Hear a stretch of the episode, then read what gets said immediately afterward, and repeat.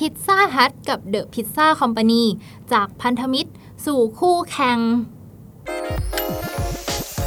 เบรนนี่ไบต์ความรู้อร่อย ย่อยง่าย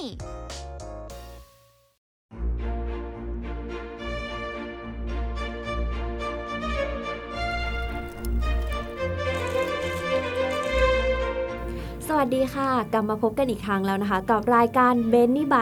รายการที่เราจะหยิบเอาความรู้อร่อยๆ มาย่อยให้ฟังแบบเข้าใจง่าย ๆ ซึ่งในวันนี้นะคะ เราก็จะเชิญคุณเฟิร์นเข้ามาร่วมพูดคุยกันในหัวข้อวันนี้กันค่ะ สวัสดีค่ะคุณเฟิร์น สวัสดีค่ะ ถ้าพูดถึงเชนพิซซ่าชื่อดัง ๆ ในไทยเนี่ย เราก็น่าจะคุ้นกับชื่อของพิซซ่าคอมพานีอืมพิซซ่าฮัทแล้วก็โดมิโนพิซซ่าเออเนาะที่ที่เพิ่งจะกลับใช่เข้ามาทำตลาดในไทยอีกครั้งหนึ่งใช่ค่ะ ซึ่งจริงๆ ก็แอบแปลกเหมือนกันเนาะเพราะว่าพอพูดถึง chain พิซซ่าใหญ่ๆเนี่ยส่วนใหญ่ก็จะมาจากฝั่งสหรัฐอเมริกากันหมดเลย ทั้งๆที่พิซซ่าเนี่ยต้นกำเนิดอะมันน่าจะมาจากประเทศอิตาลีมากกว่า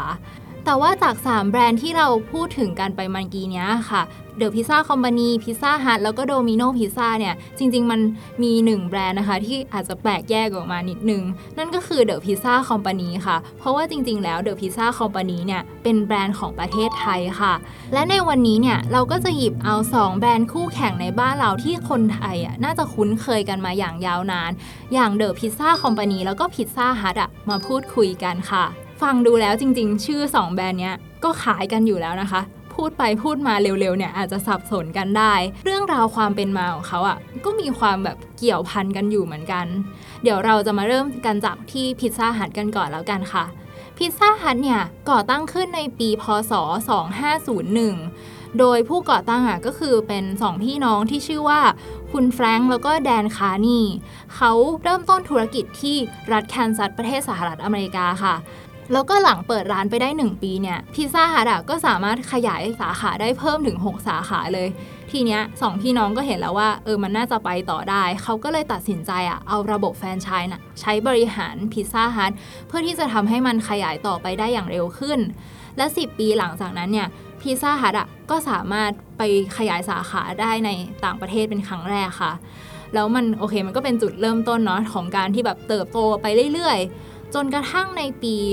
2520 เนี่ยพิซซ่าฮัทอะก็ใหญ่จนกระทั่งไปเตะตาบริษัทที่ถือว่าเป็นแบบยักษ์ใหญ่ระดับโลกเหมือนกันอะนั่นก็คือเบปซี่โคบริษัทเครื่องดื่มที่ไม่ได้ขายเฉพาะเครื่องดื่มอย่างที่เราคุยกันไปใน EP ที่แล้วเนาะแน่นอนว่า PepsiCo เนี่ยเขาไม่ได้หยุดแค่การซื้อ Pizza Hut แล้วก็จบ เพราะว่าเขาอะเหมือนแบบแตกกลุ่มเป็นแบบเหมือนกลุ่มร้านอาหารออกมาเลยอะ เออพูดถึงกลุ่มร้านอาหารเนี่ยก็แปลว่าคือมีหลายแบรนด์เนาะพอเ e ปซี่โคเนี่ยซื้อ Pizza Hut เข้ามาแล้วอ่ะเขาก็ได้แบบไปเริ่มซื้อแบรนด์ฟาสต์ฟู้ดอื่นๆเข้ามาด้วย อย่างเช่นแบบ Taco Bell KFC อะไรเงี้ยแล้วก็ซื้ออีกเต็มเลย แต่ว่า 20 ปีถัดมาเนี่ยเขาก็ขายไอ้ส่วนเนี้ยออกไป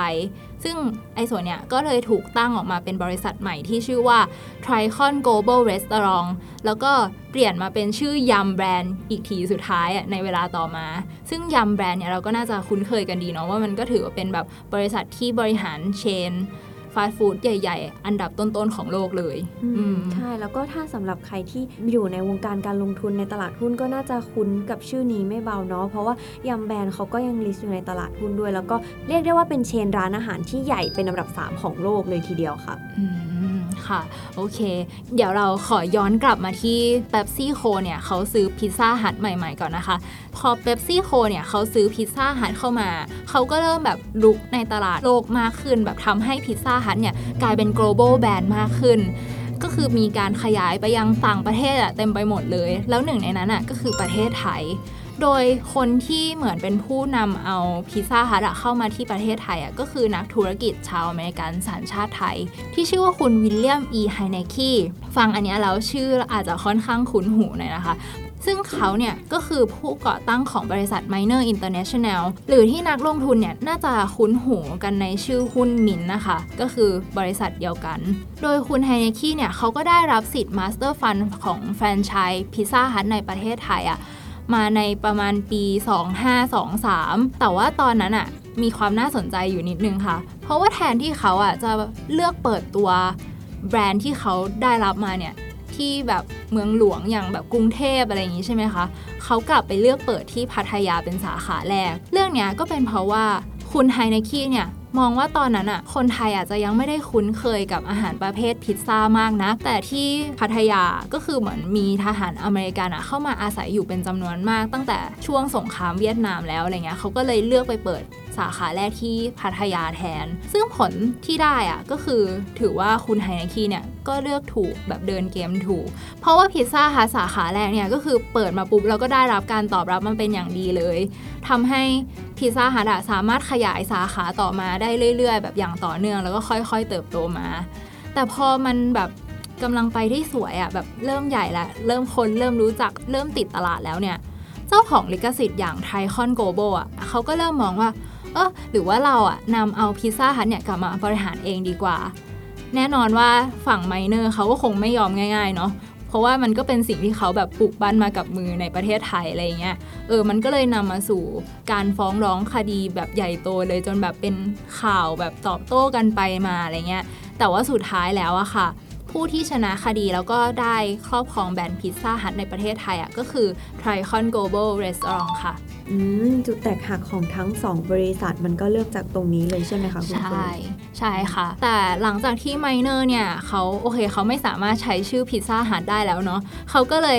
งั้นตั้งแบรนด์ของตัวเองขึ้นมาใหม่เลยเลยกัน ก็เลยใช้ชื่อว่า The Pizza Company ค่ะ แล้วก็เปิดตัวครั้งแรกในช่วงประมาณปีพศ 2544 แต่พอเรื่องมันเป็นแบบนี้เนี่ย เราในฐานะคนนอกที่มองเข้าไปอะเราก็อาจจะมองว่าพิซซ่าฮัทเนี่ยน่าจะได้เปรียบ เพราะว่าชื่อก็ติดตลาดแล้วใช่เนอะติดตลาดไปแล้ว คนไทยก็น่าจะคุ้นเคยกันดีอยู่แล้วอะไรอย่างเงี้ยแต่กลับกลายเป็นว่าทางไมเนอร์เขาอะก็มีข้อได้เปรียบเหมือนกัน เพราะว่าเขาอะมีหน้าร้านเดิมอยู่แล้ว แค่เปลี่ยนป้ายชื่อเอาพิซซ่าฮัทออกเปลี่ยนเป็นเดอะพิซซ่าคอมพานีเนี่ยก็สามารถเหมือนเปิดให้บริการได้ทันที ในทางกลับกันเนี่ย พิซซ่าฮัทอะกลับเป็นคนที่มีปัญหา เพราะว่ามีแต่ชื่อแบรนด์ แต่ว่าทุกอย่างการ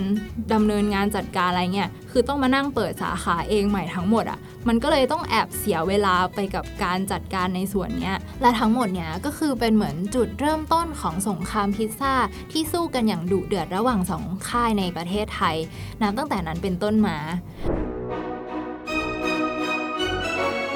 ปัจจุบันเนี่ยค่ะ The Pizza Company เนี่ยเขาก็สามารถขยายต่อมาได้เรื่อยๆ จนมีสาขารวมอยู่ที่ประมาณ 572 สาขาแล้ว ซึ่งไม่ได้มีเฉพาะในประเทศไทยนะคะ เพราะว่าในประเทศไทยเนี่ยคือเป็นอยู่ที่ประมาณ 70%หรือว่า 421 สาขาเท่านั้น ส่วนอีก 30%ที่เหลือเนี่ยก็คือเป็นสาขาในต่างประเทศค่ะ เช่น ประเทศสหรัฐอาหรับเอมิเรตส์บาเรน โอมาน หรือว่าเพื่อนเพื่อนบ้านเราอย่างเช่น กัมพูชา ลาว เวียดนาม พม่า โอเค ถ้ามองอันเนี้ยมันอาจจะยังสู้กับพิซซ่าฮัทในระดับโลกไม่ได้ เพราะว่าอย่างนั้นอะเขาก็น่าจะเป็นระดับที่แบบหลักหมื่นสาขาไปแล้วอะไรเงี้ย แต่ถ้าวัดกันเฉพาะในตลาดประเทศไทยเนี่ย อาจจะถือได้ว่าเดอะพิซซ่าคอมพานีเนี่ยน่าจะมีจำนวนสาขาที่มากกว่า โดยในปี 2560 เนี่ย บริษัทยำ Restaurant International หรือว่าชื่อเดิมก็คือ Thai-Con Global เนี่ย ที่เคยชนะแล้วก็ได้พิซซ่าฮัทในประเทศไทยกลับไปอะเขาก็ได้ขายกิจการมาให้กับบริษัทที่ชื่อว่า PH Capital ซึ่งบริษัทเนี้ยค่ะเขาก็เป็นหนึ่งในเครือของบริษัท TTA ที่ที่จดทะเบียนอยู่ในตลาดหลักทรัพย์ ภายใต้การบริหารของ PH Capital เนี่ยพิซซ่าฮัทในประเทศไทยก็เริ่มค่อยๆ กลับมาเติบโตอีกครั้ง จนในปัจจุบันเนี่ยก็คือมีจำนวนสาขาทั้งหมด169 สาขาค่ะ อืม พอฟังแบบนี้แล้วเนี่ยพิซซ่าฮัทก็ดูเหมือนจะยังตามหลังเดอะพิซซ่าคอมพานีหลายช่วงตัวอยู่เลยเนาะ เพราะถ้าเทียบแค่ขนาดของสาขา ก็น้อยกว่ากันครึ่งต่อครึ่งเลยทีเดียว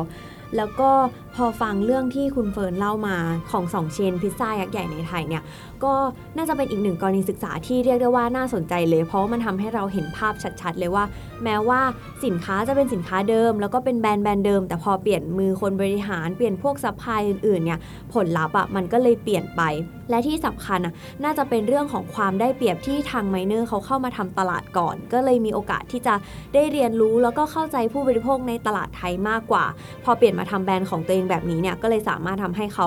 สามารถรันงานทุกอย่างได้ไวขึ้น กับกันในทางที่แบบพิซซ่าฮัทเขาเข้ามาทำเองเนี่ยก็เลยอาจจะต้องใช้เวลาในการขยายสาขาศึกษาตลาด ก็เรียกได้ว่าน่าจะทำให้พิซซ่าฮัทเนี่ยช้ากว่าเดอะพิซซ่าคอมพานีไป1ก้าวเลยทีเดียว ซึ่งก็น่าติดตามต่อไปนะคะว่าเดอะพิซซ่าฮัทซึ่งเป็นเชนระดับโลกเนี่ยเขาจะสามารถพลิกเกมขึ้นมาเป็นผู้นำในตลาดนี้ได้หรือไม่ค่ะ แล้วคุณผู้ฟังทุกคนล่ะคะ เป็นสาวกแบรนด์ไหนกันบ้าง สามารถคอมเมนต์พูดคุยกับเราใต้คลิปนี้กันได้เลยนะคะ และเราขอฝากรายการ b e n n y b y ที่พอดแคสต์ลงทุนแมนทุกช่องทางด้วยนะคะสำหรับในวันนี้เนี่ยเราทั้งสองคนต้องขอตัวลาไปก่อนนะคะ สวัสดีค่ะ สวัสดีค่ะ